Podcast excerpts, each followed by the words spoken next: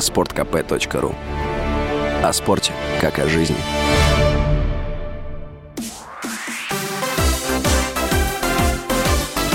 Новости спорта.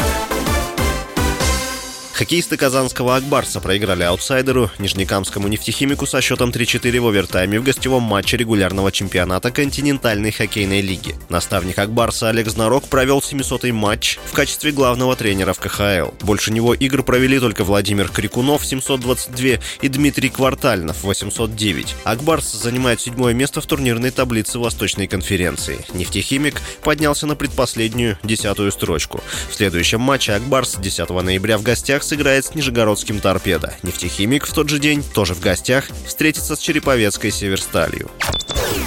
Президент Всемирного боксерского совета WBC Маурисио Сулейман объявил об исключении российских и белорусских спортсменов из рейтингов организации. Об этом сообщает РИА Новости. Решение было принято на рейтинговой сессии WBC в мексиканском Акапулько. Сулейман подчеркнул, что организация не будет санкционировать бои в этих странах. Он добавил, что российские и белорусские боксеры могут подать прошение о пересмотре этого решения в зависимости от их связей с Россией. В рейтингах WBC находится несколько известных российских боксеров боксеров, среди которых Евгений Тищенко, Магомед Курбанов, Мурат Гасиев и другие. Также россиянин Артур Битербиев является обладателем пояса полутяжелого дивизиона.